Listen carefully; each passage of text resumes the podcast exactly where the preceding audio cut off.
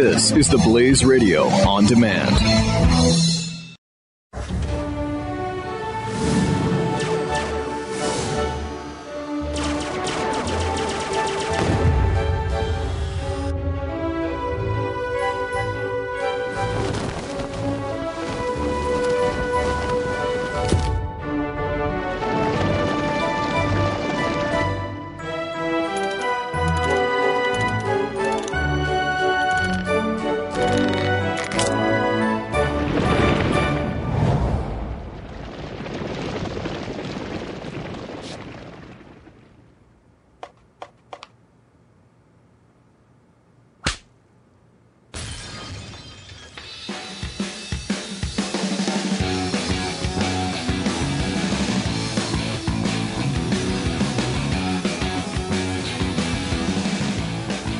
Doc, Jason, and Brad pinch hitting for Pat, Stu, and Jeffy today. Thanks so much for joining us. We've got some really interesting news right off. Kellyanne Conway, spokesperson for President elect Trump, has some information for us.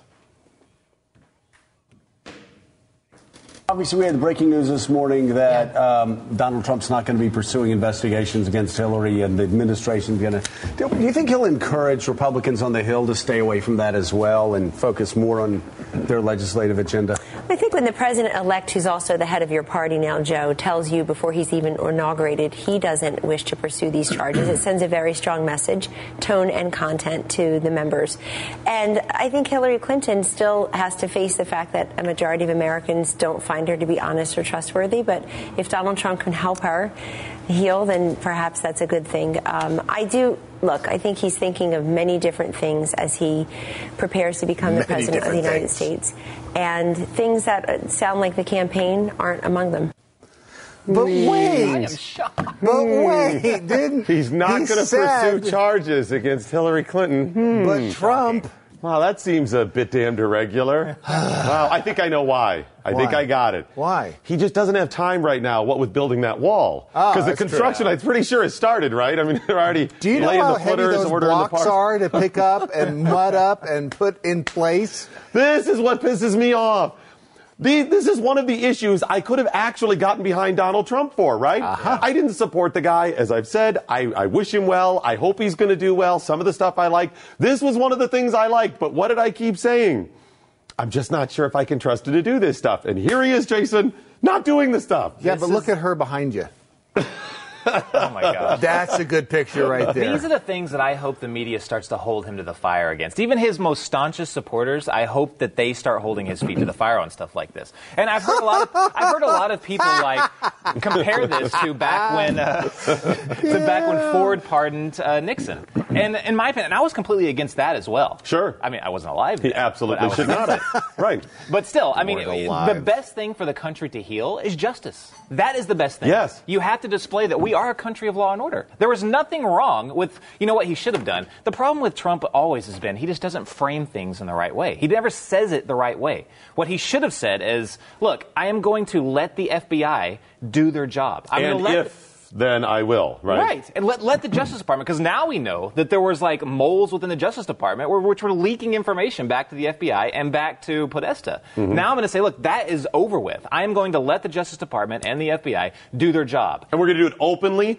above board, complete transparency, which we haven't had. This is what America needs, and let justice be served. All right. Exactly. How about this theory? And Glenn has long said this that there's something wrong with Hillary in uh, health wise, that there's something seriously wrong with her. Trump knows it, the FBI knows it.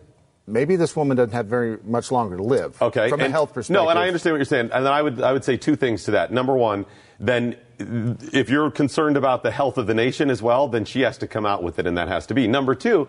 Do they ever say, um, well, you know, you're pretty old, but you have a bunch of child pornography on your uh, computer or whatever, so we're just not going to prosecute you. You're 80. You'll be in jail the rest of your life. I mean, sometimes they take some of the sentencing into consideration, but you still do time. Yeah. You know? Yeah. Well, I mean, but now you're setting, now you're going along with that precedent of look, I, we're still going to manipulate things around. You're not changing anything. This shows that nothing changes. This shows that you're still going to turn a blind eye, or you're still going to manipulate certain government agencies so that you know your outcome is is, is the end of what happens. It's still nothing changes. politics. Right. It's still the insider inside the Beltway, good old boy network, and that is one of the cornerstones of the reason people voted for Donald Trump. His Right. supporters said, I'm tired of the insiders. We need something different to shake it up. And this shows that he's doing the same old thing. Exactly. That's what I believe. And what else Yeah. happened? You mentioned the wall. What else? What else? What's the? What are the next things to fall? Right. I mean, the wall was very easy. I saw this coming a, a mile away, and I'm sure m- many people did. But all he really has to do is he goes, "Well, that was rhetorical." I was saying, like, I was think, thinking more- Metaphorical Meta- wall. right? Like a wall around America. more, more security, a, a tougher stance. You know, that's the wall. Right. Harsh language. I was that is the building a wall shaver. I feel like I needed a closer. well, when we went down to McAllen, Texas. I think it was a year and a half ago. Did you go, Jason? Yeah, yeah. Do you remember seeing the wall, the parts of the wall that are, are built? Because there are some parts, right. But there are huge gaps in it. Yeah. There is no way that that thing is ever No. going to be completed. Well, thousands just of miles. Doesn't. Well, and then he he's already It doesn't said, make any sense. Well, a wall offense. wall offense. 220, Tomato, 221, whatever it takes. I went, you know, I did a follow up uh, trip, and I went to with uh, Congressman Gohmert, and he That's took right. us around. This was like just a few months ago, and I was like, Congressman, is it is it really viable? Do we need a wall here? And he goes, No. All we need is someone in charge to say, Look, instead of, and this was, and I verified this with my own eyes. The border patrol agents weren't down on the actual physical border, you know, by the Rio Grande. They were about 500 meters back. So literally, the policy was, and they- they kept saying, "This is not our policy. This is what we're being told to do." Okay. Is to wait until they break the law, come mm-hmm. across, and then we gather them and process them and put them in the system. From then, we don't know what happens. Right. But all all they have to do is, you don't have to do a wall. Just position them where they're supposed to be on Right. the actual border and stop them from breaking the law. Yeah, how about that? How about this? We're, we're right here at the border. Get out. Right. I see you over there. Get the hell out. And we you- got guns and stuff here. Get out. And there you, it is. And you know who was actually doing their job and preventing the crime from being happening? Uh, t- the Texas, what was it? Uh, Department of whatever it was, uh, Yes, DPS or whatever. They had their own like riverboat like squad Mm-hmm. with like 50 caliber machine guns. They were they were interdicting and stopping it from happening. They were operating completely beyond what the actual border patrol was doing. So the federal agency was hands off, stay back, but the state federal police agency was kicking butt and taking names. Did you see the park right across the river? Yeah, yeah. And all the cars parked in the, in the in the parking lot over there, and they told us we could run those plates. Most of those are stolen vehicles. Yeah. And what they would do is the the, the on the from, on the Mexican side, they'd jump on jet skis, take the jet ski across the Rio Grande, ditch it on the shore, and just take off running. Yeah. It's Wow. just it is it is when you see it in person, you realize there's nothing we can They're, do they're, about they're, this. well, but they're not really trying though when you see it. in Yeah, person, other right? than I mean- taking pot shots and taking people Okay. out and saying, "Look, he's dead. You want to be next?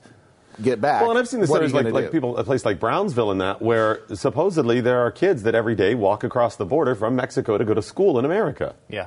Why am I paying for this stuff? Yeah. I mean, and, and I don't know if you know this, but Supreme Court law says that if you are a child in America, we must provide an education regardless of your status. Mm-hmm. Period. That's the law. So we have to stop them at the border. Once they're here, the law is, Supreme Court ruling, we have to give them schooling. So if you go and fill out a form for your kid to go to school, and if you've ever done this, I mean, it's, you know, paperwork when they start school and good grief. shots, otherwise Yes. they're not going to let them in. Well, wait a minute. What if you're illegal and you don't have that information? So there's a form. I remember when I was working in Virginia, a form that the states that says, uh, "Are you a citizen?" Whatever, blah blah blah. Or you can just swear that you're a citizen. There's just a form you could fill out that you don't know. All of the. So they get around it. So once again, it's we punish the people for doing the right thing. You're legal, you do the right thing, your kid has the shot, you got to fill out all this stuff, they give you a hard time. If you do the wrong thing, eh, we'll give you a pass. Yep. Yeah. And that's the way it's going to be. You know, the, the most scary part that I saw when I went down with Congressman Gomer down to the border was, is I remember we were driving around and he was showing us all the places where they were coming across. And then we all of a sudden we heard on his radio that they had captured a group of like five to ten Chinese nationalists, Chinese nationals. And I was like, Chinese? And they were calling in because they didn't need an interpreter because they didn't even know how to converse with these people. So we went down to that area and sure enough, there was, I don't know, around 10, Chi- like a family, a Chinese mm-hmm. family. And So th- these are like the people that had a Chinese restaurant in Mexico for many years, right? They, were didn't even- Mexicans. they didn't even speak Spanish. Right, Like they had people like the border patrol could speak Spanish. They couldn't even speak Spanish. Mm-hmm. So what they said, and we talked to them, they were like, "Oh yeah, they're coming in from all parts of the world. They know they can get in through Mexico. Yeah, I So mean, they it's, land in it's, Mexico. it's public worldwide when Trump says we're going to build a wall. What's this about? Well, in America, here's the issue with immigration, right? Right. You're not suggesting that terrorists could go to Mexico and then come across the border, are you? No, no, we're suggesting that they already have have. Ah, yes, many, many well, already have. That's big more than difference. likely. And that's something they would not comment on. We asked them, like, has anybody come across speaking Arabic? And every single time they're like, ah, you can talk to the public affairs, you know, official, and he'll tell you, you know. Yeah, because they everything know you that's going to be a blurb. That's a headline right, Right. there, you know. Yep. And I guarantee, yeah, it's, it's from everywhere in the world. And a lot of these people, I'm sure, are people that are just looking for a better way of life. They have a horrible place they live in. I get it. But we have to make sure we know who these people are, that they're not terrorists, because it only takes one. That's it. By the way, there was breaking news last night. I don't know if you saw it that um, the State Department has issued a travel warning for all Americans in Europe. Again. Again, yeah, I mean, this is not uncommon, but here we are heading into the holiday season, and they've once again issued that. And the way it was worded was kind of interesting. They wouldn't be specific on what the threat was. That's not uncommon. But they said um, specifically in large gatherings, be careful. That was part of it too. And we know, I mean, in recent times, I mean, Nice, Nice. multiple ones in Paris. You've got, uh, you know, the Macy's Day Parade and Black Friday coming up and all of this stuff. And they do, as part of terrorism, want to disrupt our commerce. We know that. You know, that's going to be successful for them. It could be the same old, same old. Warning, never panned out, fine. I just have an odd feeling about this one. Apparently, Maybe I'm wrong, France, and I hope I am. France, of all countries, foiled an ISIS linked plot. France. Wow, well, I mean, they- France? They, apparently They were actually stepped it up. yeah. Wait a minute. Well, you know, it, There's it's something wrong with this. Necessity's, necessity's the mother of invention. Isn't it true? I mean, how many attacks does it take before they get serious about it, right? They are in serious, serious trouble. Um, and as ISIS is losing ground, actual physical territory in the Middle East, they're actually becoming more and more dangerous globally. Um, we have a Is, is that out of desperation? You mean? Is that they're willing to take more chances, or what do you mean more dangerous? Well, their whole their whole uh, philosophy is built on recruiting, and the more successful attacks they can do outside, the more it legitimizes the caliphate in general, and that brings in more Okay. fighters. So they are in desperate need of more fighters. They're losing them at a far greater rate than they're gaining them right now, and it, yeah, everything is predicated on how their PR company works on the global scale. And so every time they do a successful Nice attack or you know something similar, that like rallies people to the cause, and they know where to go. They Well, that's clearly part of their mission too, because I mean, look at the videos they produce. These things are beautiful. Oh, oh, These yeah. are like like Hollywood would They be proud of, of the quality of comes this stuff. video it's production. amazing how they do this, Yeah, and really they know is. that's part of their that's part of their foundation for for recruiting people and whatnot. It, That's- it says that they are uh, focusing on the upcoming holiday season and associated events throughout Europe, Al Qaeda and their affiliates.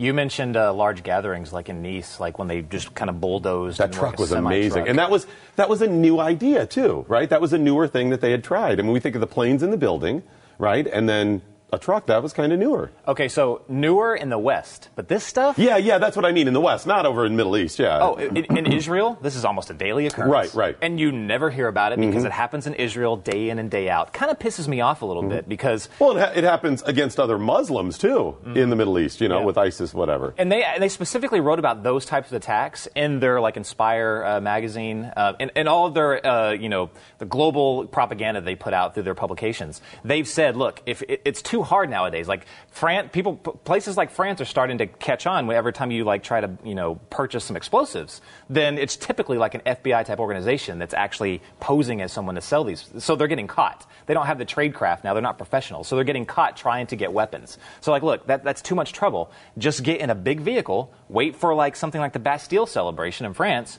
and just drive through. You'll take out uh, probably far more than you would by setting off a random you know detonation. So now and it's harder to detect. It's uh, yeah, much it- harder. impossible. Yeah. like the guy I think that did that attack, he, he wasn't he he was not on any radars. Like no one. Yeah, I mean, get your get guy. your uh, your dogs out there. How's that going to do? Right. truck, Right. truck, Right. truck. I mean, that's it, right? completely undetectable. Yeah. Uh, And, and now they're saying that the, these uh, suspects are between 29 and 37 years old. They are French, Moroccan, and Afghan nationality. And only that's the Moroccan right now, right, only right? the Moroccan suspect was known to investigators. Yeah, yeah, not surprising.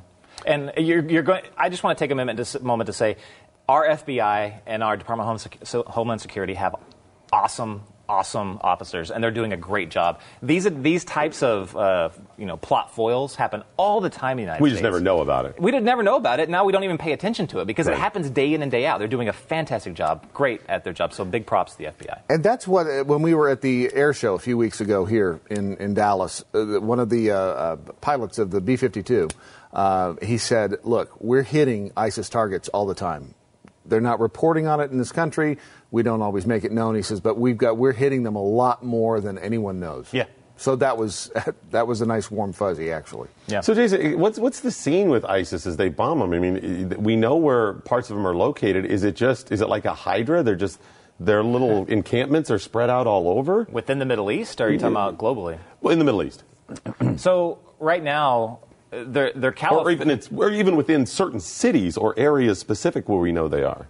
Well, so their command and control structure is all within, you know, Syria and Iraq. So um, what we're doing now is uh, there's only so much we can do. We, we can we we're trying to we're pursuing a policy now where we support local forces. We don't want to com- commit large forces because. I mean, we don't want to, afterwards, we don't want the brunt of the responsibility afterwards. So we're supporting, you know, like the YPJ, PKK, uh, we're supporting, heaven forbid, Iranian Shiite militias. Look, we just are. It's, it's a fact. That's what we're doing. Yeah. Um, Kurdish. I mean, uh, it's basically a salad bowl of forces that we're supporting. Anybody that's against ISIS will give you. We don't care how, whether we've liked you in the past, right? Yes, now, that's it. I, want, I can't stress enough how dangerous that is. Really, it's like Obama didn't even the Obama administration is has, is not prepared to handle the fallout afterwards. Well, but we've we've had that bite us in the butt before, where we've backed people. I mean, um, Osama bin Laden, we backed him for years, right? Yeah. And then they end up turning on us with with the power that they've created, money, uh, resources, and weapons from us. And me, the lack of foresight is very. Uh, it's just frightening. I mean, like you said, we, we did it back in the Afghan days. We did it when, when Obama just wanted pulled out all of our forces. We had the rise of ISIS. I'm telling you now, we're doing it right now with how we're supporting this Iraq. Well, and that's what scares me about Assad too. You know, the guy's clearly a bad guy. Is he going to help you in some areas? Yeah, maybe. But again, you're, you're the, he's the lesser of some evils, is the argument once again. And we got information that um, a representative, I can't remember her last name, uh, uh, God, uh, Goddard? No, um, Gadden. I can't think of her name. Anyway, she's a representative from uh, Hawaii. She's in the, I think, the second district, Brad. Tulsi Gabbard, that's it, Gabbard. Um, she interviewed with Trump yesterday. She's a Democrat. She's the, I think, first and only Hindu member of Congress and first and only of uh, American Samoa descent. She is an Iraqi war vet as well. I think she may have been a medic. Anyway, they're considering her serious consideration for multiple positions in the Trump administration. And the three that they're spe- uh, speculating on is Secretary of State, which would be gargantuan, a Democrat. Which, you know, okay, sometimes you can make an argument for that, but this is a Democrat with the most senior cabinet position dealing with foreign policy, which you think would be very different. Now, she's done some things to support uh, Republicans, like um, better scrutiny of um, Syrian refugees when they come to America, stuff like this. But she backs Assad. She said, We need Assad. He's the guy, he'll make it settle down, essentially. Wow. Uh, And she could be, uh, uh, by the way, real quick, a Secretary of Defense or um, ambassador to the UN, they're thinking. Secretary of Defense. That's what's speculated, which is bizarre. Yes, she's a veteran, and I have all the respect in the world for that. But she, and a combat veteran, but she wasn't a strategist, which is what you think of for Right. Secretary of Defense. Well, I'm a veteran, but I'm not qualified for Secretary of Defense. I tell you what, the, just just to go on tangent here, General Mattis is also being considered for that. Do you Yeah. guys know General Mattis? General I only Mad know the Dog name. I don't know much about him. Oh my gosh, everyone right now, Google General Mad Dog Mattis. The guy is like a quote factory. This guy, this guy, I, I served under him uh, during Afghanistan. Mm-hmm. He is the reincarnation of General Patton. Straight up. So I- that's the whole attitude. and that's his attitude. Yeah. He's the guy that coined the phrase "be polite, be, be, be, courteous, be courteous, but have a plan to kill everybody in the room." Nice. That's the guy. Nice, nice. That's who I want as Yeah. Secretary of Defense. Yeah. I don't know anything about this lady. I mean, if she's a, if if she's uh, supporting Assad, then she needs to go. They're also Right. considering But- her for UN ambassador. Yeah, that's what I had. Ambassador to the UN was the third. Yeah. okay, so that's what Samantha. Power currently holds that, so I don't. yeah. But I find that interesting that what is it about her that Trump likes so I mean, to the point that they said they're seriously considering her for multiple ones. They want her in this administration. Is it diversity? Is it looks? I would think Donald Trump is somebody who's going to want, because she's already said. She's she- kind of hot. She's saucy, yeah. She said he, uh, that she will speak her mind and tell him. She will stand up, blah, blah. She's never going to not speak. So that's not what I would think Donald Trump wants. Why do they want her? She's kind of hot. It's, it sounds it sounds like one of those check in the box. Uh, a woman, a Democrat. Okay, let's, Hindu. let's just so We yeah, get a- we cover a lot of ground here. A lot of diversity checked off there, so let's do it. I hope they don't go that way. I actually Romney was actually thrown out as a, po- a possible candidate, Mm-hmm. and I kind of like that. I thought that that was like He's not so hot. He's not. He's not as hot. She's hot. Granted, Mm-hmm. but he's one of the ones that he's kind of counter to that. Oh, Trump is pro-Russia because Kerry was the one of the ones that came. I mean, not Kerry. Um, Romney was the one that first came out and said, "Look, uh, you know, Russia is one of our biggest geopolitical foes. We need to concentrate on that." Oh, the 1980s called. They want their foreign, Foreign policy, policy. back. Right. It turns out that yeah, he was, He was actually right, right, on whole that stuff. Yeah. but that's a good counterbalance to Sure. that. Well, and the guy looks very statesmanlike. He's well spoken. He could counter all that stuff. Could he work with Trump? I mean, who knows on that? Uh, would he? Uh, I don't know. But yeah, I could see that. I mean, I, I'm not the biggest fan of Romney, but you're right. He does fit fit the bill and, and would do pretty well in that. All right, let me get a quick break in. Also, coming back, we're going to tell you about an off the record meeting that was held ho, between ho. Donald Trump and the media. That's a doozy. We're going to tell you about an off the record meeting. An off the somebody apparently doesn't know what off the record is. We'll get to that coming up. Pat and Stu program.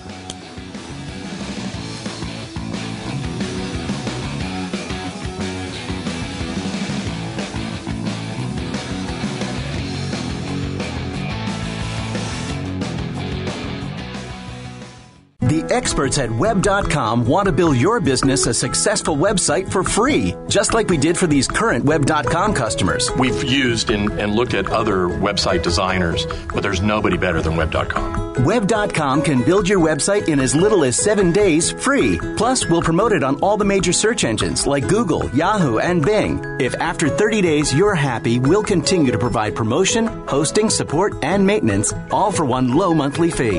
If not, cancel and pay nothing. If you're in business today and you don't have a web presence, you won't be taken seriously. Call right now and you'll also get a free .com or .net domain name for your new website powered by VeriSign, the world's leading domain name provider. Call 800 490 1099 or go to web.com slash radio. That's 800 490 1099. No upfront charge for site build, after which ongoing fees apply. Rights to site are relinquished when canceled. Domain included during active service, after which fees apply.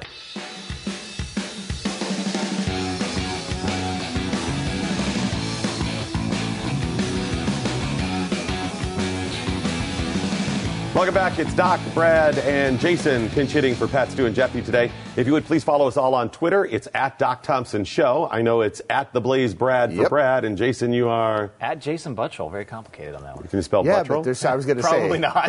I can't even spell it. They can. Very good. Two T's, two L's, right? Exactly. Okay, Nice. that's an easy way to keep up with us. And Facebook as well, same thing. Yep. Yeah, mine's slash Doc Thompson Show. Um, so apparently there was this um, off the record meeting between Donald Trump and members of the media. and I always find that hilarious. How many times do you hear about secret meetings that were held between so and so? Somebody's not getting this. and if you do want a secret meeting in D.C., you have to be aware it's probably not going to be a full secret, right? Right. So apparently, and help me understand this, Jason. So they call a bunch of members of the media, and we're talking some big names. We're not talking about low end reporter, right? We're talking people who run these networks. And they call him in, and this report we're getting is that Donald Trump just blasted them all. He just gave them a dressing down for an hour. Yeah. Well, he he he he was on the attack. It was more than just a dressing down. He was like, "You guys are liars." Basically, you know, you guys showed significant bias during this entire campaign. I, I really don't know. It's just again, Donald Trump. He, he does not get it. I mean, literally, we have like think about when President Kennedy came out and gave his big speech on secrecy and, mm-hmm. and, and you know the role of the media. Mm-hmm. I mean, he came out and said basically, look, he, he was basically addressing the media, and instead of calling them li- liars and saying that you guys are, you know, you know, being biased and all that stuff, he said, look, your business is the only business that's specifically protected in the Constitution. It's the only one protected in the Constitution. He then went on and said, look, this is this is your duty to basically do to me what Donald Trump is saying, don't do to me. Do it, you know, call me, you know, call me out on everything. Follow me as hard as you can, be as harsh as you can, because that is your job. Because when we stop doing that, we are in serious, serious trouble. He did exactly the opposite of what Kennedy said. And it's funny because it, it- the way I understand it, he went to Jeff Zucker and said, let me get this right. I hate your network. Everyone at CNN is a liar and you should be ashamed. What are they going to do here? I mean, this guy, I mean, in some ways, I you're right. I agree with you, Jason, but in some ways, he has them by the short hairs, right? No. And, and maybe they needed a little bit of that. By the way, if you don't like it, CNN, Jeff Zucker, and others, if you don't like it, you created this crap. Yeah. Mm-hmm. If you had been above board, you wouldn't have gotten that from Donald Trump. All you had to do was not be a jackhole. And you couldn't do it. All you had to do is say, we are truly going to be what we claim to be. And that's unbiased. Fight to be unbiased. It's noble to do that. But they didn't do it, so you have yourself to blame. But imagine sitting in there and he's blasting you like that, calling you liar. What are you going to say? I'm not going to take this. He will destroy them. Yeah, absolutely. The media has, there's so many tentacles to the media now, and it, it has become just a money making machine on all fronts. As I stand here on a On one outlet, front. on one of those fronts. But it's true. I mean, that, that, that, that's what's happened. It used to be back in the day, three networks and some newspapers that they really were out there.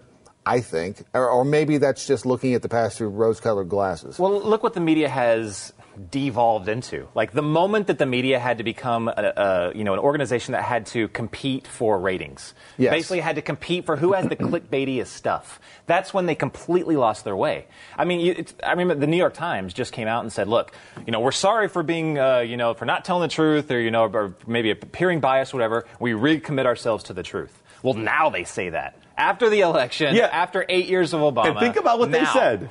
we are going to recommit ourselves to truthful reporting, right? Right, Which is calling yourself out and saying, yeah, okay, so we've been liars. Yeah, all this we- time we haven't done that. Right. We're going to get back to it. You know, we got away from it. So all of that stuff that I challenged the New York Times on over the last 8, 10, 12, whatever years, I was right.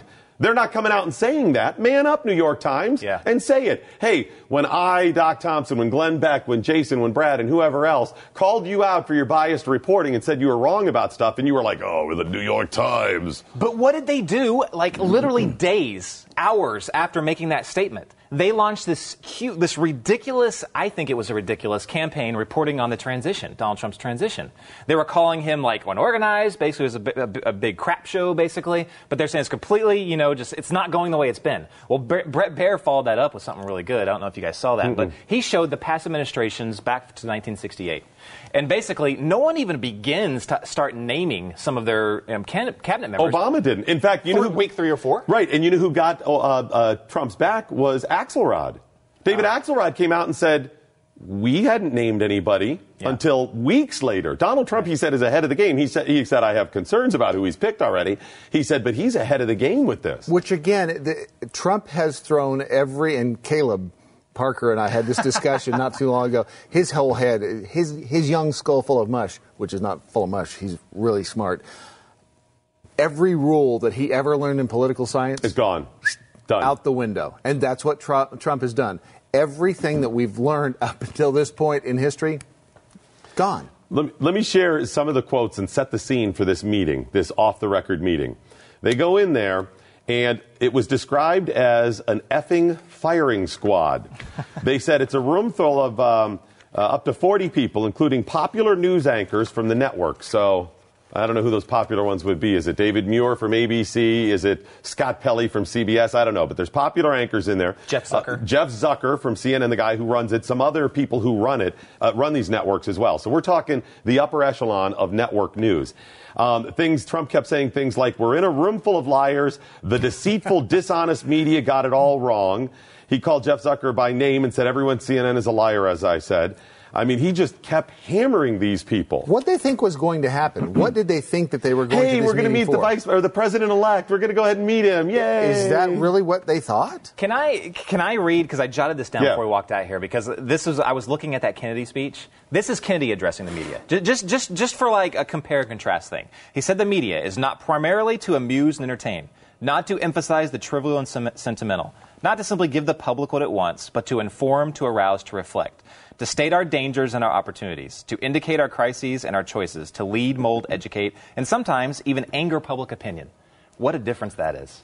So he exactly he did the exact opposite of what Trump did. But don't talk about Marilyn. See, that was just it. And and going back with what I said earlier about the you know the, the big three networks and the handful of newspapers was was the press a more honorable No. den of thieves then? No, we we are more. This is this is I think the problem. We're more knowledgeable, but we're not doing anything with it. We're not holding them accountable, accountable with the knowledge we have. We literally have situations where somebody will say something that is captured on camera. Everybody knows it's going to be captured on camera. In fact, 500 different angles. You'd find 60 versions of it on Uh-huh. YouTube, right? And they literally say the exact opposite the same day. And we do this all the time. We're like, this is what he just said. Why is he saying this now? And we mock it, and people go, oh, that guy's a goof. And then we move on and accept it from these Right. people. You know, back 100 years ago, they'd go on whistle stop tours. And what that meant is they'd stand out the back of the train and address the crowd in Walla Walla, Washington, and they'd head on down to Coos Bay, Oregon or someplace, right? And they'd say, that, I'm with you people of Coos Bay. Those jackholes in, uh, in Walla Walla, they don't know what they're talking. I'm with you though, right? And, but it would never get back to them. We actually have it now. We have the technology. We just don't use it properly. And think about in the early days. I mean, you have people like Ben Franklin printing up newspapers. Often they would actually say in the heading of the newspaper what their bias was. I mean, they led with what their bias was. I think it went wrong when we started believing that these people were journalists and above it, and Walter Cronkite, who was one of the most biased guys out there. I mean, he was absolutely biased. But we didn't know it. We believed that everybody was above board with this stuff. I want truth. Just tell me your bias. Just tell me what you think of this stuff. Put it out there, ABC. Well, we're center left, we're center right, whatever. Tell us what the people believe. Tell us about all the reporters. Here's what this guy believes. Here's his affiliations. Then I can take it with a grain of salt. I don't think they'll do it because Oh, they absolutely they'll- and they'll show how stacked the deck is Mm. against conservative values because they are all on the other side. Yeah. And I'm I'm actually worried about where how Trump is going to harness media towards his own goals going forward. Um, he's already, you know, sh- kind of showing towards the, as the secret meeting was, is that he's going to strong arm people that are against him. But Right, this meeting, yeah, Right. absolutely. And, and then look at but look at his administration. He has two members of you know owners of the media. Basically, he has Steve Bannon, which is not really an owner, but he's heavily connected to Breitbart. Did he resign his position? Do we know what he's done? Does he have financial influence in it still? Does he get stock options or anything? Do we know? No, not technically. Okay. But I mean, it's like I don't know. I He doesn't need it at this point. He'll get it on the backside. Yeah, I just don't buy he, he can't. I, I'm, I think that it, whatever he wants to get done or push through a Breitbart, He's going to call up. He doesn't have to do that. Text, yeah, right. whatever. Um, and and then also he has his son-in-law, which owns the Observer. I, I have no idea what's going to Oh. happen, but he has he's put in um, you know pieces on the chessboard to where he can literally push through a conservative agenda and help these other networks. So I mean, right now it's like what we have like Fox News is the only one that that is Probably, like yeah. everyone knows has a conservative agenda. Well, pretty soon I, I just feel like he's going to start stacking that you know in his own way with other outlets. Here's what I want to know about it. Though. I mean, so you know this same stuff, maybe in a slightly different way, nicer way, whatever, spin, better face put on it. The media was told the same stuff with Obama, too. We've heard of those meetings where only certain members of the media, I mean, in public, it's like, all right, we got Fox News out here in the crowd. We'll take a token question from you. But they would actually have private meetings all the time with just some of those mm-hmm. ABC, NBC type, you know, mainstream media people. And they would tell them, and they would actually say, we will help you with these ideas. We know this has happened. So it's happened before. Now you've got Trump doing it, but we know Trump is not the guy that, you know, conservatives believe, but we know why he voted. You know, he's not that conservative He's guy. not the guy that anybody believes. Right, exactly. So he's going to use the media. What is he going to use it to do, is my question. Yeah. I mean, th- will he lead on we need a balanced budget amendment, we need um, term limit amendment? He can do that. He's got most of the states that are re- controlled by Republicans. He's got the House and Senate. He uses the bully pulpit, which is powerful enough. And then the media like that? Yeah. He could do that. That could be done in months. Well, he, yeah, he could. I, I, I don't. I personally just don't think that anything's going to change. That's one of the biggest issues that I have with this is that you're basically continuing on what the past presidents have done and use the media as basically a weapon. I mean, if you really want to be, you know, a different, you know, if you really want to be different with your administration, kind of like what you campaigned on, then just put it out there. Like, make it to where show everyone that that's not your agenda. You're not going to do that. You know, empower the press. Basically, don't try and like, you know, stamp them down. Interesting. All right, quick break in and uh, back with more. It's Doc and Jason and Brad in for Pat Stu and Jeffy today.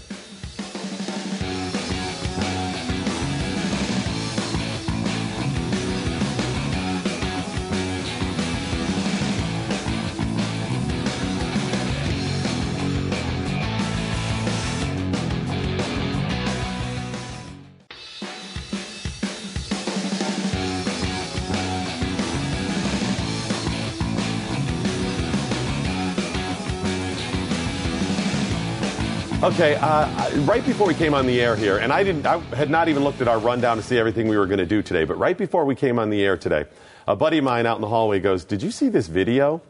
And he refreshes my memory that I had a gentleman on the air on my morning radio program, the Blaze Radio Network, to talk about the alt right and what it means. Because I kept hearing this term months ago, and I had an idea of what they were talking about, but I wanted it explained. So this guy was somebody who proudly adopted the alt right, you know, mantra or, or, or label, and was kind of explaining it. He is a self-proclaimed white nationalist. And so I'm trying to feel him out about this. No, no, not a white supremacist. So all white supremacists are nationalists, but not all nationalists are white supremacists. Is that it? So nationalism, white nationalism, we believe it's a white nation and we want to keep it a white nation run by white people. But it doesn't mean we're out there necessarily putting on sheets and marching. Slightly better. Okay? Slightly better. Self-proclaimed white nationalist. And he explained the alt-right. And I got where he started from logical places, but then just crazy time, right? His partner is the one who has the video that a buddy of mine showed me out in the hallway. And we had him on the air. I'm going to try to get him on Glenn Beck's radio program tomorrow. We'll see if that works out. This is one of the strangest and shocking videos I have I've seen. You got have you seen it yet? Oh, yeah. okay, let us share it with you now and then we'll comment. Hail Trump! Hail our people! Hail victory!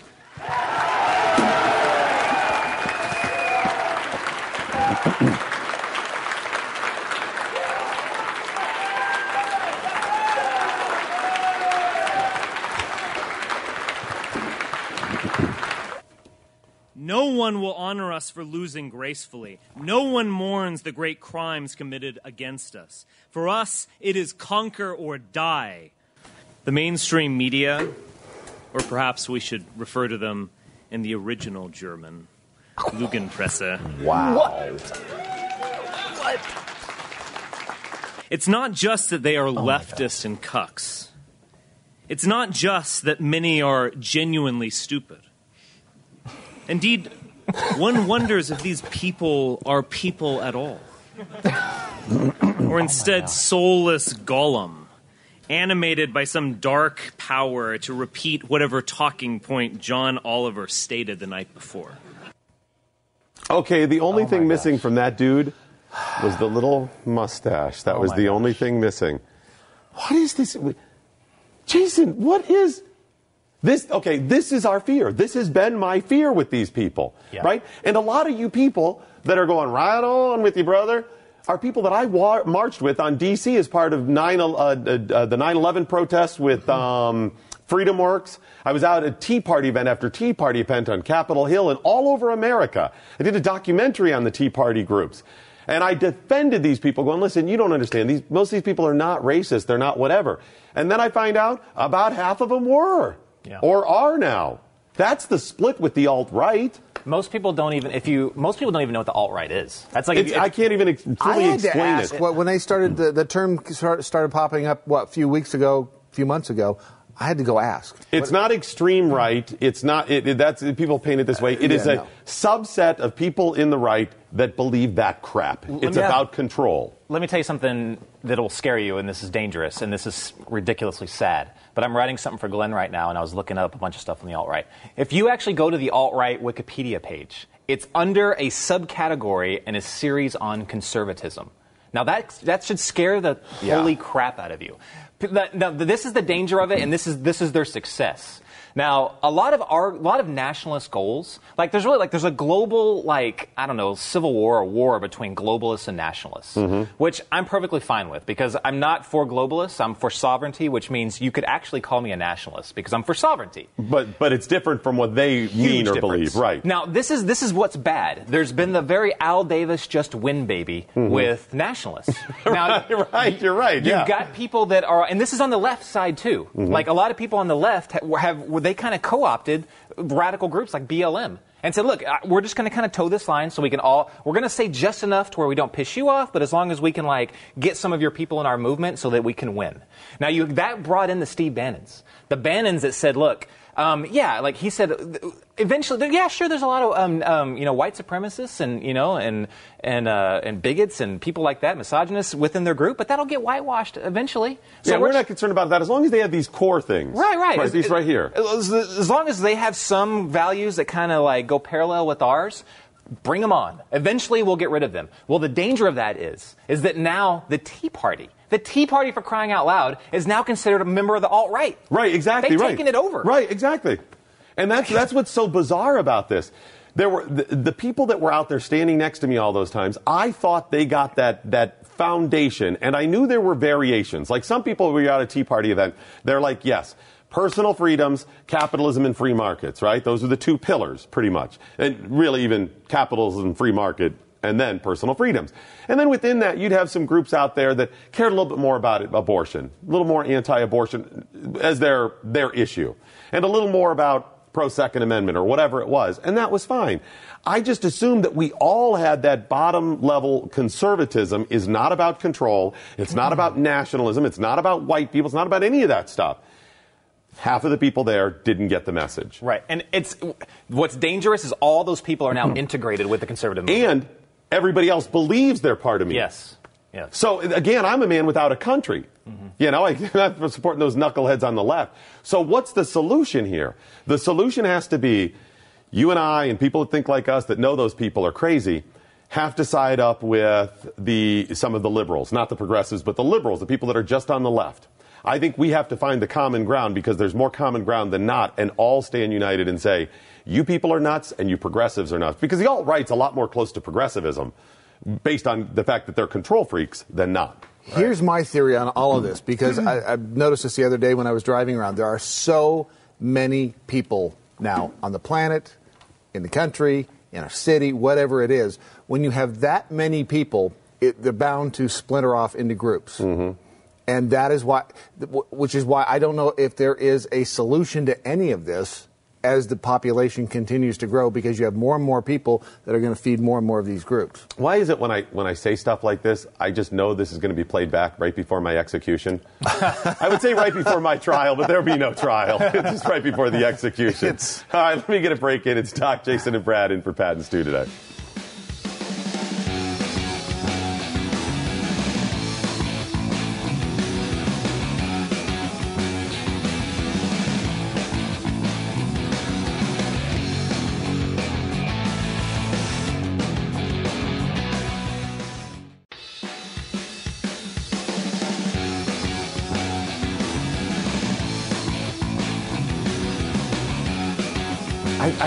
Feel just a little bit numb from seeing that video. It's it's like that historical totalitarian coming to power, and we're watching it play out. Not not necessarily Donald Trump. I'm not saying that. I'm just saying these people, this attitude, getting so much credence. And by the way, they're not afraid. That's they're not the- afraid to put it in public. That's the scary part is that they're not afraid that the cameras are there, they're proud of it, and it's really, really frightening. uh, Like you guys were talking about, and I, I wish I was as smart as you two because I'm still having trouble wrapping my head around all of this. I would say the best way I can explain the alt right, and I don't care if they like it or not, um, it, it's it's Nazism, it's fascism, is what you're talking about. That's the way to describe it. They're people that go against, um, that, that believe the end justifies the means. I mean, we know that, right? They have extreme positions. Some of them I agree with, but for different reasons. I started. yeah, they have different reasons for it. I started looking at this phenomenon. I remember when a lot of people were like, uh, a lot of people that I thought that were conservatives started all of a sudden supporting like, uh, Ru- you know, Russia. They started saying, "Look, what they're doing is great," and I was like, "Why are you supporting like a crazy dictator?" Basically, it didn't make sense to me. Then they started supporting other like crazy groups in the, uh, out in the world, like other fascist parties out in Europe.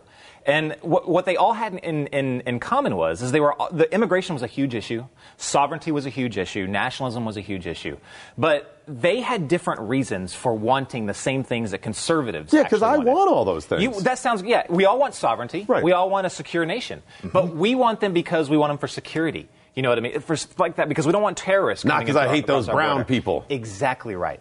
Now we have people like in that video that they're white nationalists. They are white nationalists, but their end goal is the same as ours. So we we all want a you know we all want borders. We all want sovereignty. We all stuff. But the only difference is they want it for the purity of the white race. So big we- difference. So you dance with the devil to get what you want, and then in the end, it's going to be like musical chairs. Who's who's left with the power at the end? If the right people are, hey, it could end up working out with you. If the right people are not, then you are going to end up with those totalitarians. Those Trump, Bannon, everyone else in the administration now has to make a clear declaration. this is not us. This is not conservatism. Right, and I don't. I'm not saying Trump is, by the way. When I say No, I all don't right, think I'm not saying either. Trump or any of those. No. In fact, I've even been a little softer on Bannon. I mean, I think you know I, he has some questionable things, but I haven't been ready to completely you know skewer him yet. Yeah. So I'm not attacking them with this. I'm talking if you're somebody that sees that and is not just stunned, if you don't get the little tingles of shock, like you're watching something from World War II in Germany, then you got an issue. when, you know, the textbook case of this is when, when, when Donald Trump didn't come out and, and you know and, and talk about David Duke and his nomin- you know his uh, support for him. When he didn't immediately come out and do that, that was textbook Bannon ideology right there. Again, it was the Al Davis just win baby. Just win by any means like, necessary. He's like, look, we have the same end goal. Who cares if they have all these other you know little you know blemishes? Mm-hmm. But just don't say anything. We have all these people. We have an army behind us. And I and I've even defended the people who they say, well, David Duke supports you. Well, yeah, but I can't control that. I mean, I've even defended he can't control it, but you're right. You have to still draw that distinction. Yes. And it's not lip service. It's like this is clearly what I believe.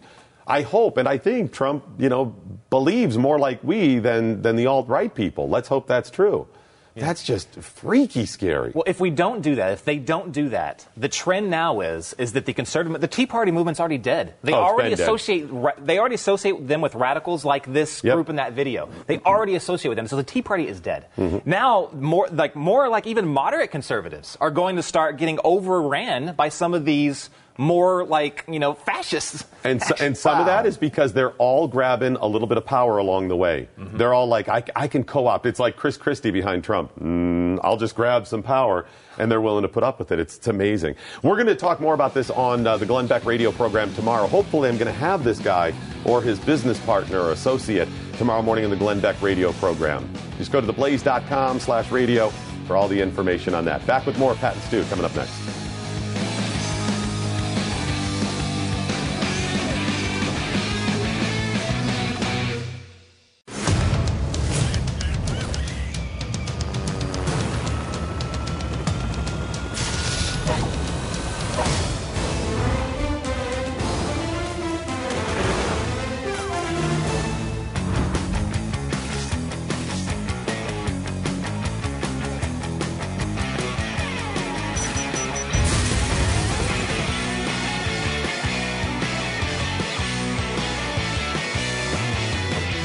All right, here's what I know. I know that uh, we're not going to solve anything unless we uh, don't get to work and do some things for ourselves as well. Better ourselves and do some things for our family.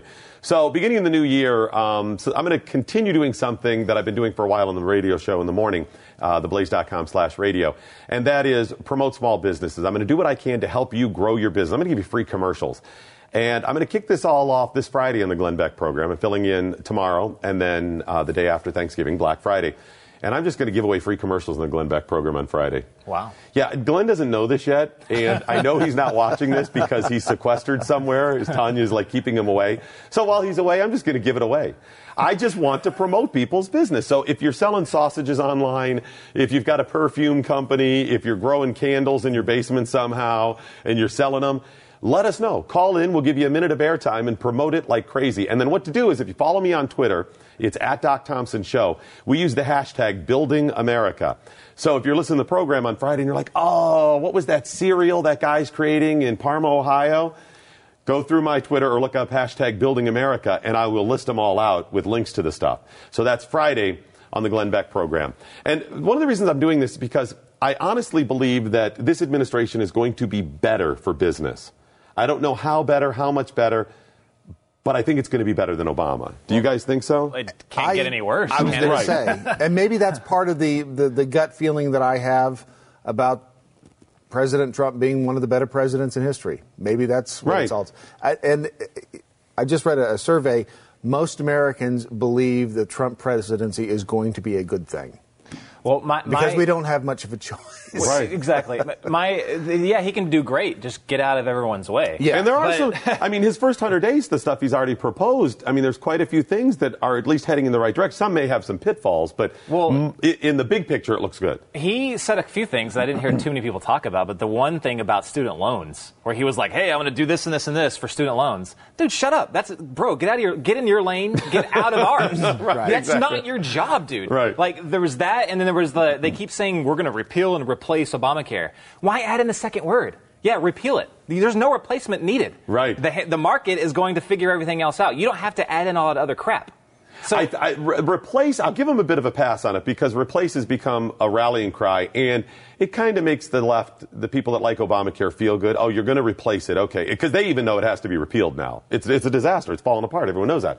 So they know it has to have something else. Even if the replace is the free market, maybe that's what he means. My biggest concerns were the problems with trade. Trade is a really tricky thing. He's right about the TPP. But trade, you can't simply get into a trade war with people. Oh, and he talked. Sorry, Right. the, the TPP. he, that's one of his things. Like, oh yeah, my first hundred days or whatever, I'm going to get rid of the TPP. That, that's already gone. Right. That's he's- yeah, not going to pass Congress. That's, no, that's already gone. Because So- yeah, even if he wasn't in there, they have the Senate. That was so done, It was done anyway. But trade is a tricky thing because even if everything is fair, equal with tariffs. All right, China, you have a 10% tariff on Bic pens. We have a 10% uh, tariff on your Bic, pens. Everything's fair that way. Even if that's the case, a lot of these countries subsidize their factories. They have different policies within their country. So automatically they can say it, sell it lower, on top of the fact that workers are cheaper. So trade is a really tricky thing. I want to expand on that by saying, and I studied this a little bit in college because I was uh, with the nerd that I was, um, but I didn't go to so many parties. but um, I looked at I looked at NAFTA, and uh, there is like so. Mexico, that NAFTA destroyed Mexico's main cash crops, which was bean mm-hmm. and corn. Destroyed them because we mass produced those. So when they didn't, when we said, hey, you can't subsidize those, then we completely destroyed the, their main, their, their, what was driving their economy. Right. Now that had a significant influence on illegal immigration. Now, literally, the metaphorical wall Right. could be what he's doing with NAFTA. it straight up could. If he just makes a few tweaks and allows Mexico to resubsidize corn and beans, you know, we're not. We're, we're still keeping the good parts of NAFTA, and we're making Mexico great Mm-hmm. But, again. then the, but the, the problem is, if you mass produce beans and stuff in America like that, you don't have a fair competition on the world stage. That's the reason trade is so horrible. You're right about that. And that also encouraged um, uh, some of the factories to move to Mexico, like Ford. And, and I think General Motors does too, but I know Ford has the plants in Mexico now. And well, this has been going on for years. I mean, when we were in Hawaii, do you know there are no more sugarcane plantations in Hawaii? I did not. Once they started, and I didn't either. C&H, pure cane sugar from Oh, Hawaii, yeah. grown and gone. All of that when when they became a state and all of the uh, uh, uh, regulations kicked in, Wow. they had to uh, minimum wage and all of that. The last sugar plantation uh, closed down in like 2000. One of the horrible So- things about trade, and I've actually imported some things for, for uh, retail sales. I mean, I've had some websites and imported some things from China. And it's a very interesting procedure because you may import coffee cups. I'm going to import coffee cups, and they say, well, there's no tariff or there's a small tariff on it, or whatever. But if you use a slightly different coffee cup with a different design or a glass, well, there's a huge tariff on that. And you go, well, what's, what's the difference?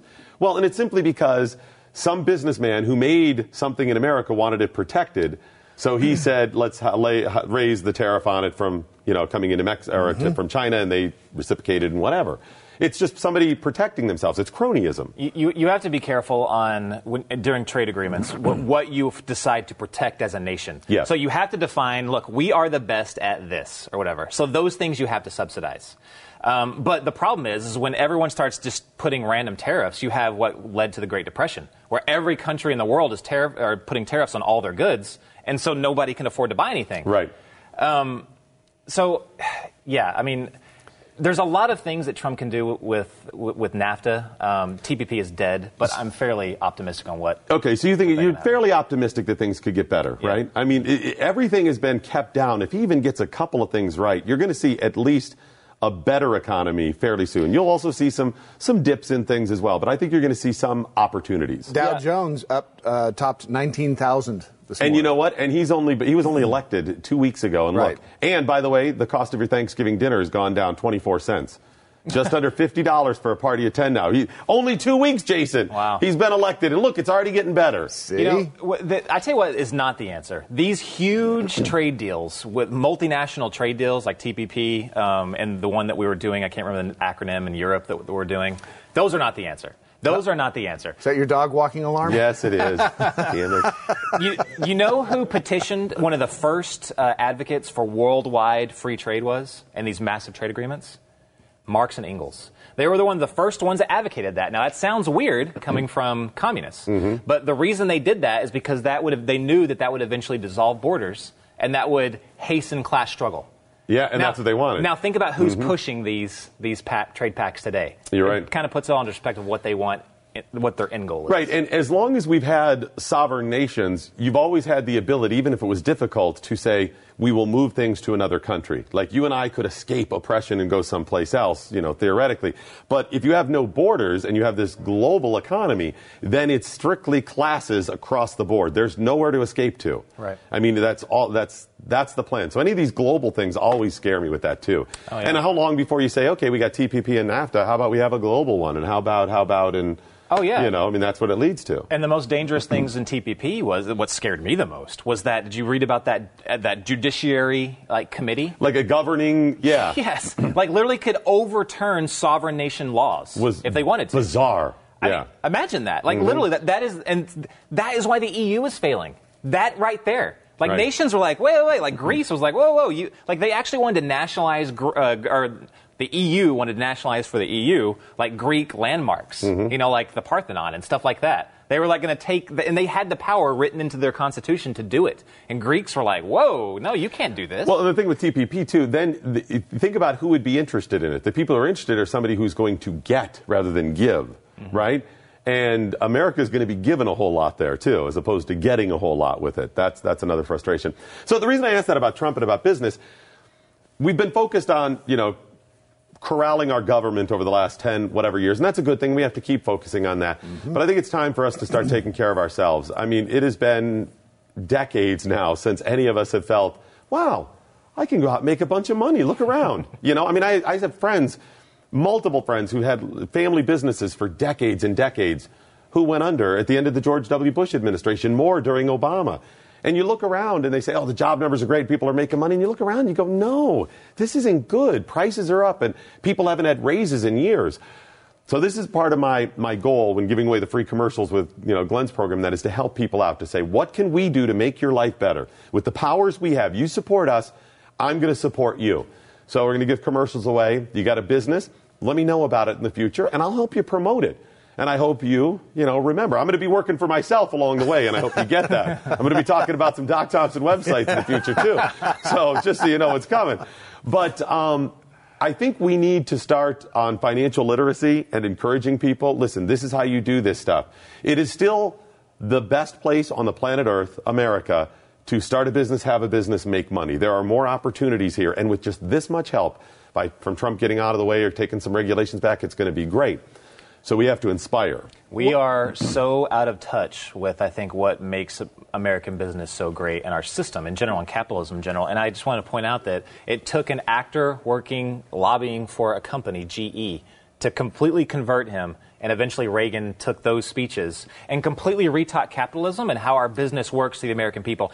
It's going to take that today. And it's going to take initiatives like what you're doing to completely, you know, bring it to the public or bring it to the Turn public it eye on its ear. Exactly. And say, look, this is why we are great. This is how you can make money. Until we do that, we're going to completely going the But it's progressive way It's tough here. to make money with money these days. That's and I have Mm-hmm. friends who made money, you know, a couple of decades ago, and one of them told me, he says, "Look, you can't you can't use your money to make money anymore." No, I use a printer in my well, basement. exactly. So that's you I don't know how probably you shouldn't have told us then just now, but uh, that's one of the big problems. You, used to be. I remember when I was in high school, you talk about a million dollars, open ten T-bill accounts with hundred thousand dollars each, make ten grand a month. You can't do that now. No. Negative interest. Right.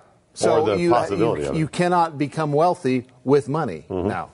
I've got something that may do the trick, though, or is at least along the, the lines of what I'm talking about, and it's pretty timely. It's a movie that's opening this weekend, and it tells the story of the founder of the franchise corporation of McDonald's, not the original McDonald's restaurant. Those are the McDonald's brothers. And it's called The Founder. Michael Keaton plays the lead, Ray Kroc. And it's a phenomenal story. And Ray, although was difficult and get some things wrong, Ray Kroc really got some things right.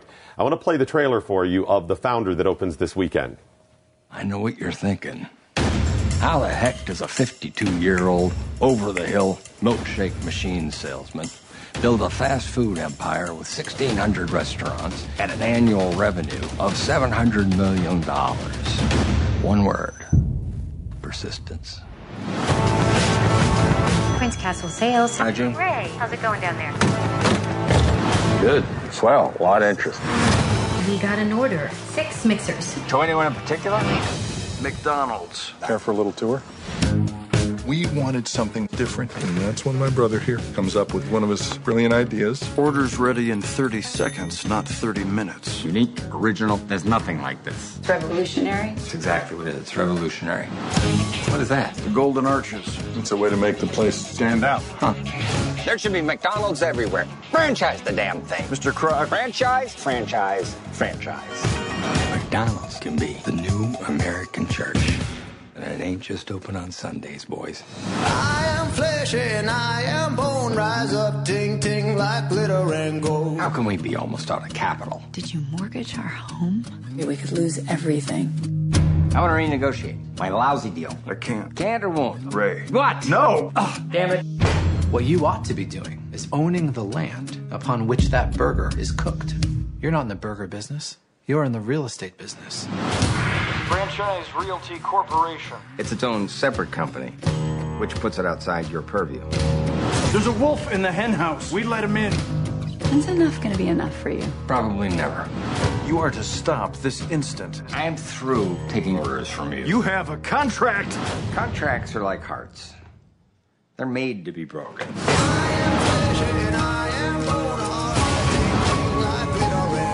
Business is war. It's dog eat dog, rat eat rat. I want to take the future. I want to win. The brothers are your business partners. Make it go away. I don't care what it takes. That glorious name, McDonald's. I had to have it. You don't have it. You sure about that?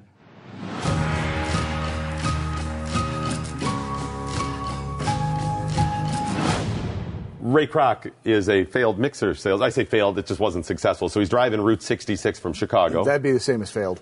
yeah, exactly. Yeah. We're real successful. Yeah. So Route 66 went from Chicago down to LA. It was a big loop like this before the interstate highway system. So he's driving it and uh, would stop at all these little diners and he's working for this milkshake mixer. And he has this epiphany and it's a horrible realization that he's going into these mom and pops and he's like, buy this mixer, buy this mixer. They last forever, buy this mixer. And when he does get a sale, he realizes the mixers last forever. Yep. He's just lost his future customer. Hmm. So when he's successful, he puts himself out of business. So he ends up in LA and he's like, hey, you know, all those uh, car hops where they'd skate out to your car.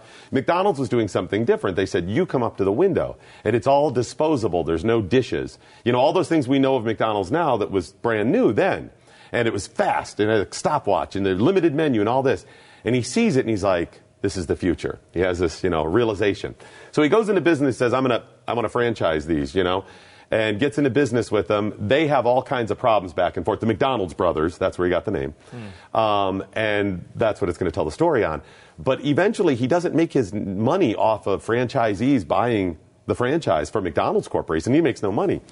He makes his money off of the real estate because in the early days, you got the franchise by telling them uh, where you wanted to put it, and they would do all the research or whatever, and then they bought the land, and you rented the land from them. They were one of the largest landholders in America um, on, for, for the, all the restaurants. Wow. You know, Brilliant. You know what it reminds me Brilliant. of? It reminds. Did you ever watch uh, the Tucker, the Preston Tucker story Yes. movie? Yeah, about That the, was- the car. yeah. Yeah, yeah. it's, yeah, something like that. Yeah, But it was a struggle of a guy basically fighting against the government and all Mhm. the restrictions to make Yeah. his business work. And I mean, it just make it just sounds exactly like yeah. this. this and story. Ray is he's so right about so many things. His passion, his drive, and all of that.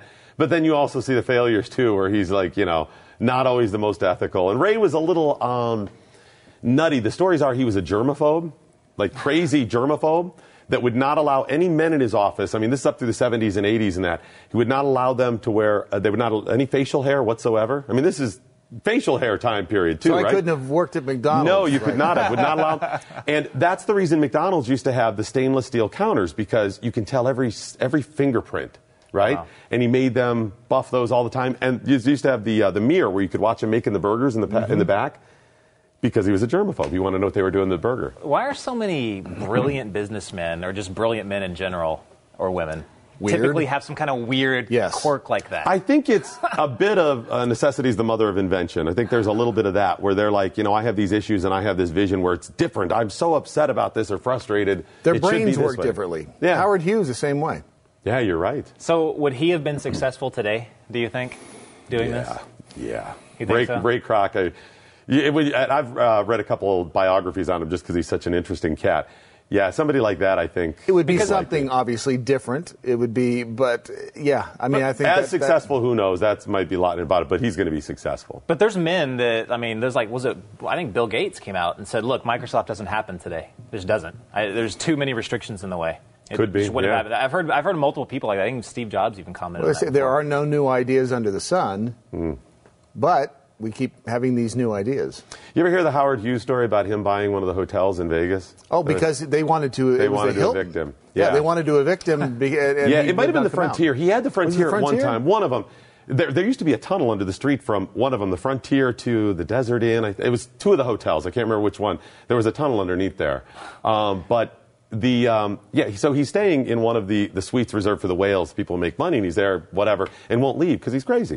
And he's there like a month or so. Finally, the manager's like, "We got to get this guy out of here. We got to make some money." And they tried to evict him, tried to evict him, and he wouldn't leave. So finally, they they send the constables up, and they're like, "They're "Pull him out," and he won't let him in. He makes a couple phone calls, and like, however many, an hour, twenty minutes, three days, whatever it was, they're like, "Mr. Hughes can stay because he owns, it." building. He in one of the hotels he stayed at, the, cool. the Silver Slipper. That's uh, right, yeah, was that's- in front of him, and, and the, every time the Silver Slipper sign would turn, he perceived that it would pause, and he thought that there was a camera in the toe of the Silver Slipper sign that was recording him. What happened to that slipper? Cray cray. It's da- actually the, that slipper is now downtown on Fremont Street. Yeah, yeah, they, they got rid of the silver slipper quite a while ago. Just interesting stuff. But anyways, it opens this weekend. I'm going to see it, and I think uh, there's some certainly some good lessons. There's some bad lessons too, but some good lessons with the founder. Quick break. It's Doc, Jason, and Brad in for Pat and Stu and Jeffy this week.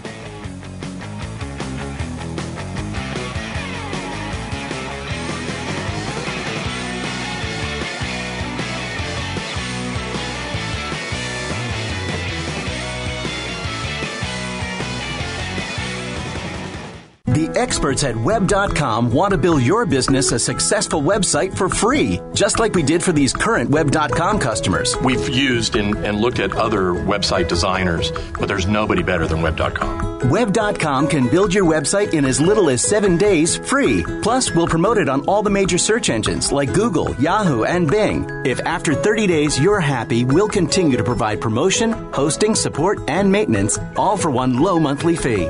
If not, cancel and pay nothing. If you're in business today and you don't have a web presence, you won't be taken seriously. Call right now and you'll also get a free .com or .net domain name for your new website powered by VeriSign, the world's leading domain name provider. Call 800 490 1099 or go to web.com slash radio. That's 800 490 1099. No upfront charge for site build, after which ongoing fees apply. Rights to site are relinquished when canceled. Domain included during active service, after which fees apply.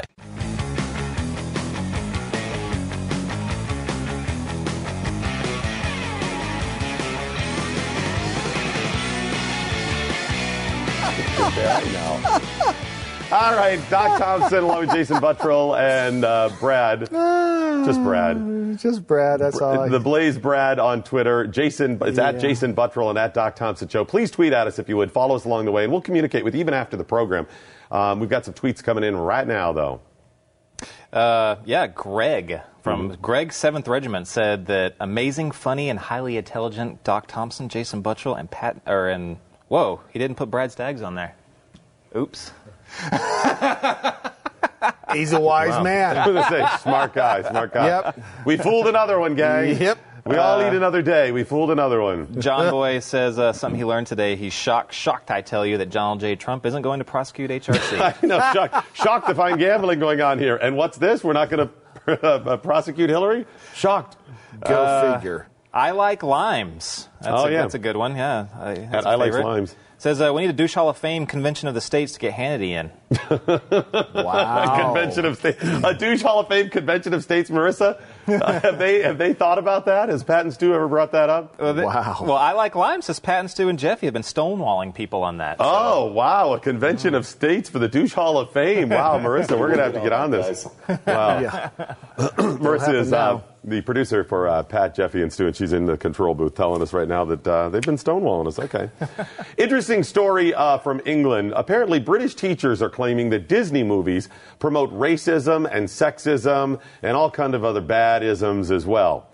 And they cite specific examples. Now, before I get to these examples, as Jason and I and some of the members of the crew and the camera crew are discussing Disney and some of the Disney movies, I say, hey, have you ever seen the stuff about the questionable things that are in Disney movies? And there's all kinds of stuff you can find on YouTube where they where they do frame by frame and you can see some really weird, funky stuff. We point out one of them to Brad, and all of a sudden he finds it, and this is what you get. There's a scene where is it the Little Mermaid getting married? Is that what Yep. it is? Yeah, yeah. Where Sure the is. the Did minister is um, seemingly aroused. And you think that sounds crazy until you go and look at it, and they've done it frame by frame, and you go, right that just there." doesn't happen. There's an extra little bulge. Uh, there's one of the movies where there's uh, smoke, and the smoke spells out sex. I Oh, think in it Lion is. King, Is it? Lion King? I think King. that's what it is. Yeah. All kinds of crazy examples like that just doesn't happen, does it? It can't. It can't. I mean, the animators have to. I mean, that's a, a grueling process doing all of painting each one of those frames. They know exactly what they're painting. No wonder I like the Lion King so much. the subliminal responses. It's. I'm always strangely amorous after it. I've never understood. I have this thing for lions now. I don't get it. And when if you if you look at like the teams that are on some of these animation teams are huge. So you know there's like one there's one guy in between a hundred of them that's like You know who that guy is. as he's Well, don't you remember the little the Little Mermaid? I got to carry on the tradition. The Little Mermaid. Don't you remember the cover of the DVD or the VHS when it came out? All the phallic symbols on the on Oh, the cover that's of it? right, yeah. And they actually pulled it. Mm-hmm. I think They pulled the But- phallic symbols? They well the, they pulled the. Uh, yes, they did, Doc. Glad you asked. Okay. Repeatedly. here's, uh, here's what we're going to do moving right the forward shelf. on the uh, the Glenn Beck uh, television program. From now on, the crew's decided we're going to put some subliminal s- things in with the Glenn program. So Mm-hmm. what you want to do is record it and then slow it down and watch frame by frame, and you'll see little things behind him. Naked images of Jeffy. All, all kinds. Be all kinds of stuff like that. Hidden So in the ice Cubes. That's what we're going to work on. Uh, but some of the things with the uh, the British teachers, they claim that, for example, they say Beauty and the Beast is an example of domestic abuse. She had only her sexuality to defend her because she was under constant uh, Well, her under thing was that she constant was threat smart. of violence. her thing was not sexuality, is that she was the only smart like she was the only one that was smart and she was reading books and Wrong. stuff. That's completely wrong. And Wrong. wasn't she also kind and gentle and patient? Wrong, wrong, wrong. Just of Okay, sexuality. okay. What do we got? Then some about the Aladdin, Snow White, the Little Mermaid, Cinderella, and Sleeping Beauty. Also, they have issues with those. Uh, what are the specifics of those, Brad? Do you know? Uh, in Snow White, she doesn't mind her uh, housework because she's sure a rich young man is going to come along someday and take her away.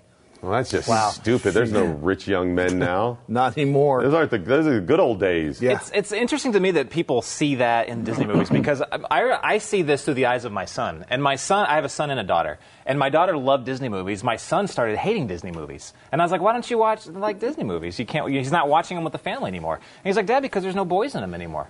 It's like there's no male role models in these anymore. It's, it's all So that women. w- he said there's no boys in them. Yeah. Yeah. How old is he? He's 11.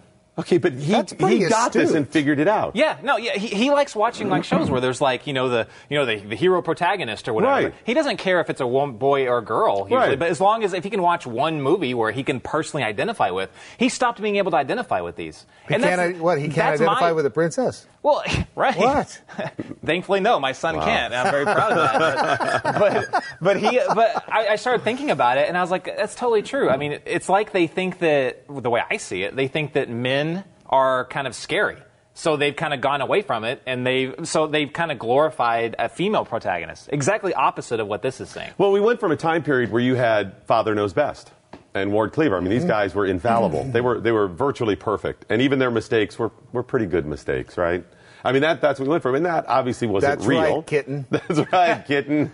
Obviously, that wasn't real life, and maybe it was, you know. How do you know? Too far. Maybe it was. It wasn't real real life. life. in my house. I know that. Mine either. Um, but then we got to the point where most of the male characters on TV, the fathers, the, the strong role models, are dirtbags or stupid. Yeah.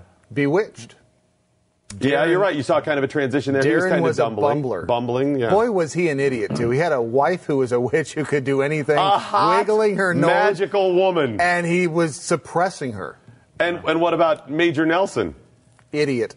Right? Complete Hot, idiot. magical All woman. All she had to do was blink her eyes, and anything was possible. No, anything. You know that wasn't real life because he would have had many hot, Uh-huh. magical women. Yep. There's this there's this weird thing going around, especially among feminists, that like straight white men had their time. So now, if you put Yeah. a straight white man as a lead character, then they instantly think that it's you know misogynist, racist, whatever. They're like, no, no, no, you cannot do that anymore. I used to I was watching this show called The Magicians. I think it's on like Sci-Fi, mm-hmm. and.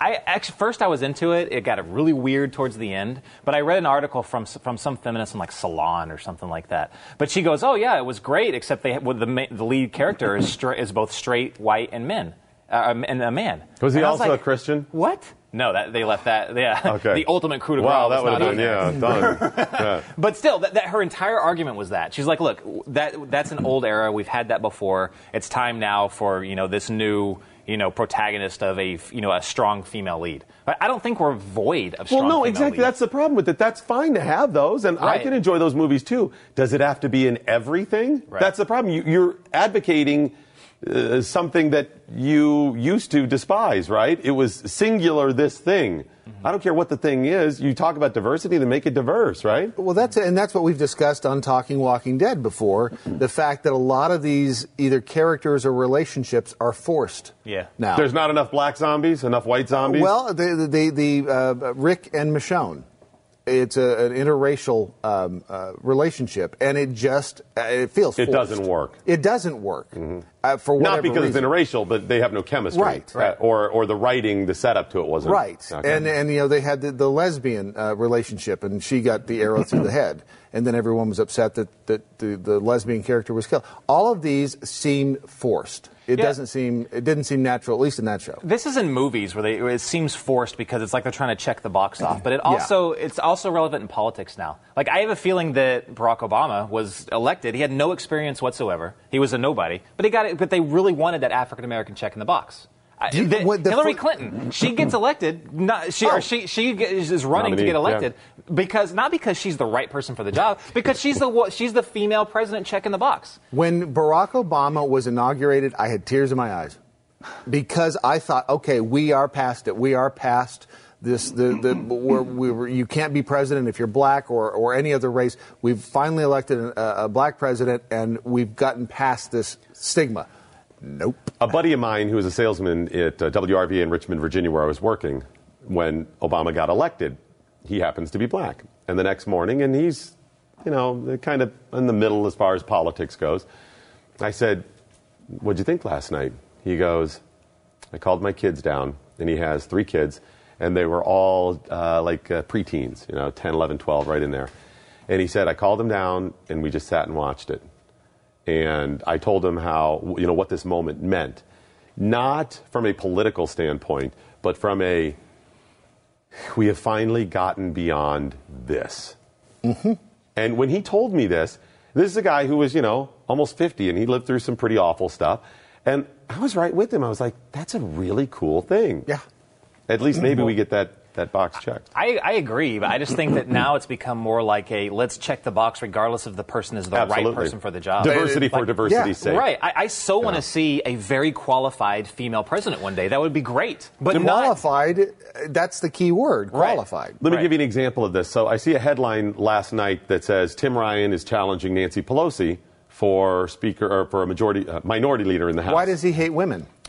Right. So it's and Tim Ryan, white male from Youngstown area, Ohio. That's he's the representative. Of course. And it said he's be there are charges against him of sexism. Of course. So I started. I was like, oh my gosh, was he caught with an intern? What happened? No, the sexism is just wanting to run. that he would dare challenge Yeah. Nancy Pelosi. And the She probably I- has bigger balls than he does. yeah, yeah, probably, probably. And I think it was the justice editor at Think Progress. The justice editor. By the way, who's our justice editor around here? Do we know? Do we know who that is? Uh, boy, we're gonna have to Wow, research. I, I may be in the running for it. I think Yeah. now. The justice editor said. Um, a, basically, a white man, a backbencher, challenging this most accomplished woman in Congress is what uh, sexism is. This this is the example of sexism. That- that's- Simply because you would dare to challenge him. It's so it's so ridiculous, but it's actually a good move replacing her with someone from It is. Ohio. It is. But well, yeah. Well, and you got another Tim too. So or another Ryan. So you have a Tim Ryan and a Paul Ryan. If you could. But, Right. but no. Um, it's exactly the opposite. To say I am going to challenge Nancy Pelosi on the field of competition with no regard that she is a woman shows that I don't care about gender. To say we must protect her, how dare you challenge her, shows that you are the one that is sexist. Right. Right. All right, quick break. Back with more. It is uh, Doc Thompson along with Jason and Brad on this, the Pat and Stu program.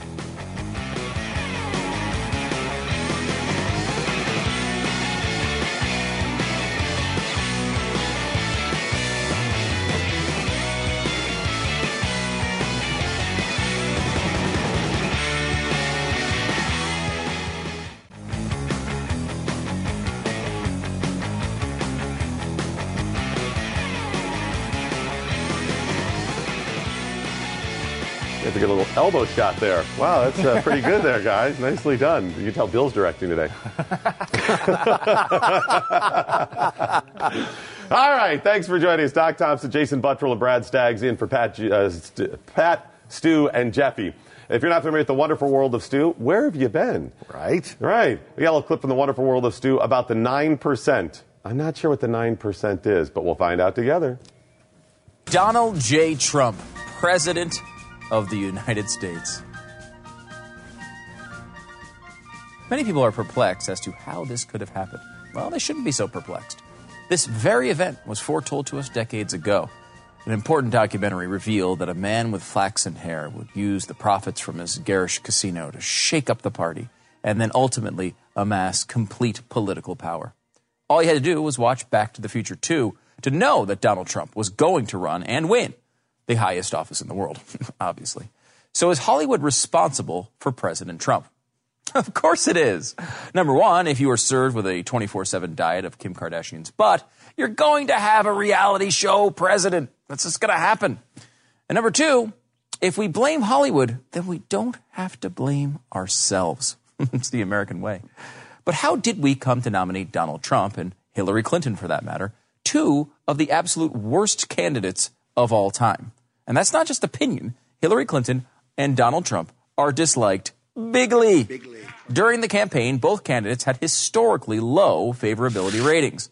According to CNN exit polls from the election, 60% had an unfavorable view of the Donald. Hillary fared only slightly better, 54% unfavorable. Think about this. Donald Trump just ran a campaign constantly bashing China. Hillary Clinton did the same with the NRA.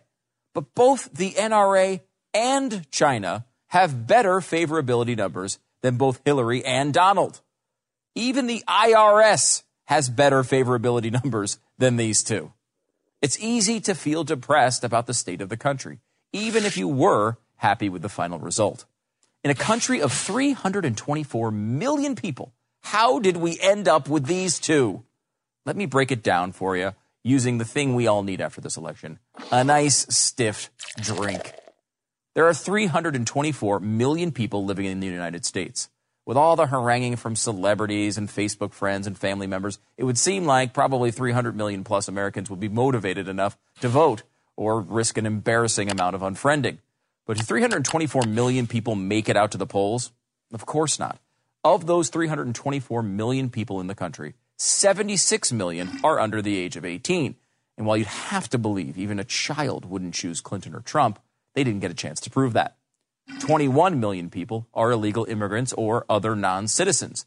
They can't vote either, or at least they're not supposed to. 6 million people are felons. Well, technically it's 6 million and one, but they did allow Hillary to vote. That leaves 221 million people who are eligible adults. Of those 221 million, 88 million don't vote at all, ever, for anything, except for maybe American Idol. And now that that's canceled, they are totally screwed. Of course, Hillary Clinton and Donald Trump were chosen long before November. Of the 133 million people left, about 73 million people avoided voting in the primaries. I certainly can understand not wanting to make this election season any longer than it has to be. But that's a big gulp out of that glass. What's left? 60 million people. But that includes 14 million Democrats that didn't vote for Hillary. And it includes 16 million Republicans that didn't vote for Trump. In the end, you're left with 30 million people, the 17 million that voted for Clinton and the 13 million that voted for Trump, who were responsible for making this election about choosing the worst of two very undesirable evils. That's just 9% of America. 9%. That's almost as depressing as the fate of Hillary Clinton's pantsuit tailor right now. I mean, almost. If you're like me, you're hopeful that Trump will be the most tremendous, best, amazing, tannest president ever. It doesn't serve me or anyone else in this country to root for his failure. I don't know if you realize this, but we can't really afford another disastrous presidential term. If you are upset that 9% of the population designed the sucky choice structure for the 2016 election, there are a couple things you can do. Right now, the overwhelming majority of people don't pay attention to the presidential race for approximately three years and 50 weeks. And then they become experts on the campaigns for the last 14 days. Don't do that. Here are two directions to go in. Get involved earlier. Read more about the candidates and their positions. Ask yourself if their values align with your values. Before that, actually get some values. Watch the Kardashians less. yeah, that's a surprise, huh? I guess that's the advice you'd expect to be recommended to you. A longer and more educational investment in the election hopefully will yield a measured and meaningful decision when it comes time to enter the voting booth during the primaries and then the general. But let me give you another option. If you don't want to put all that effort into the presidential election, keep watching the Kardashians. Value your time, not being occupied with politics. I mean, that must be nice. Ask yourself if you really are a cat person or a dog person and ponder that question. Read your mail or the back of a cereal box. And whatever you do, don't get involved with the election at all. We act like this is our civic duty to vote, but it isn't. It's only our civic duty when we know what the hell we're talking about. Yes, voting is great, but voting without knowledge is the opposite of great. For example, heart surgery, that's great. However, you need to go to medical school before you start performing heart surgery. The worst thing a politician can do is to get someone to the polls who doesn't know anything about the issues. If that's you, don't feel bad. Stay freaking home. And if that's not you, get involved with the election process earlier and save the world next time. So, to review, Donald Trump and Hillary Clinton were the most unlikable candidates ever to run for president. We have just 9% of the country to thank for that. And if you don't like that, get involved or blissfully live life as though nothing is happening around you. At this point, I'm not sure which path is better. But to give you a hint, I'm a dog person.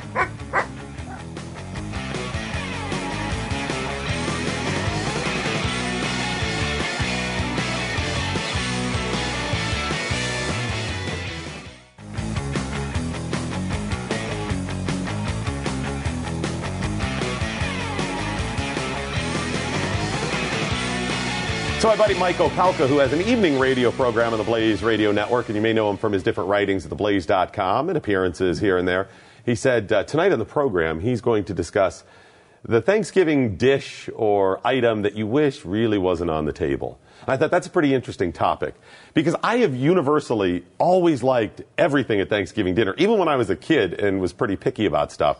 Thanksgiving dinner just, whoosh, it all just sauce. worked together. Cranberry sauce. Do you just do you hate it or it's just I don't pointless? hate it. It's just one of those things that I never, when I'm going down the line, it's never one of those things that I want to take a big extra scoop of. Do did you have the the jelly that was the shape of the can. Yes. That Yeah. may be something to do with it too. That's what we always had. My mom. Yeah. In the later years, got so lazy she didn't even slice it. You just took a hunk off. She just put a spoon there. I mean, it went from Pass the can. right. It went from precision slices to just hack to just there's a spoon on it, take a hunk like this, and it was like that. And then I went to a friend's house, and um, her whole family, made, her mom would make a um, a cranberry relish with a little grated orange in it and whatever, Ooh, see, and it was good. great. And I was like, "This is great." She goes, "We all hate it," and I was like, "Okay, so that's like a family joke, and I think it's awesome."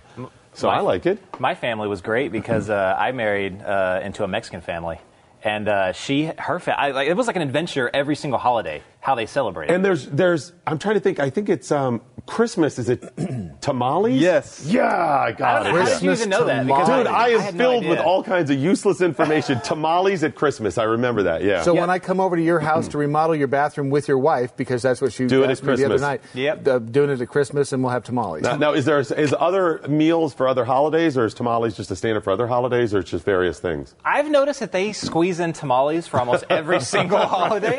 Even that was Please don't squeeze the tamales. E- Even Thanksgiving, there was a, a big bowl. Somebody brought in the tamales. Yeah. So I, that was just kind of a cool difference. I, I wonder because tamales are a little tricky to make too. I mean, they're, Oh. they're pretty time consuming with wrapping them and whatever. Forever. So maybe that's it. It's kind of a special. This is you know takes a lot of time and effort. That type of thing. It's not as easy. That's interesting. Um, my w- wife is Korean, so my Korean family um, they basically just celebrate.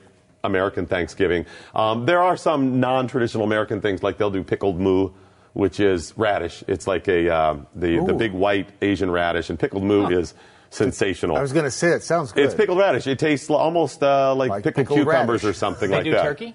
And yeah, I mean, we do turkey, we do the whole thing. I don't know what they do in Korea if they do this, and kimchi's at every meal, so that's they always a don't Thanksgiving really do dinner. Thanksgiving in Korea, do they? yeah, I don't. I don't think so. It's a little No. bit different. But Yeah. so at our table for Thanksgiving, there's all the traditional stuff, and then there will be pickled moo and most certainly kimchi. I mean, that's always with it as well. So And you didn't, you didn't get to try any of the uh, the pie caken. The pie The- the cake, I did not. Was that floating around here? It was the, when they uh, when they made it uh, uh, on radio last week. Uh, Matthew could not find the cake, or I think it was the ra- whatever cake he could find was one that Glenn didn't like. So he used custard or cream filled donut inside a cake. so it was a So donut caken. It was a yeah, he donut caken. okay. uh, or a pie nut. Okay. Or something. But you Did cut he use open- one pie?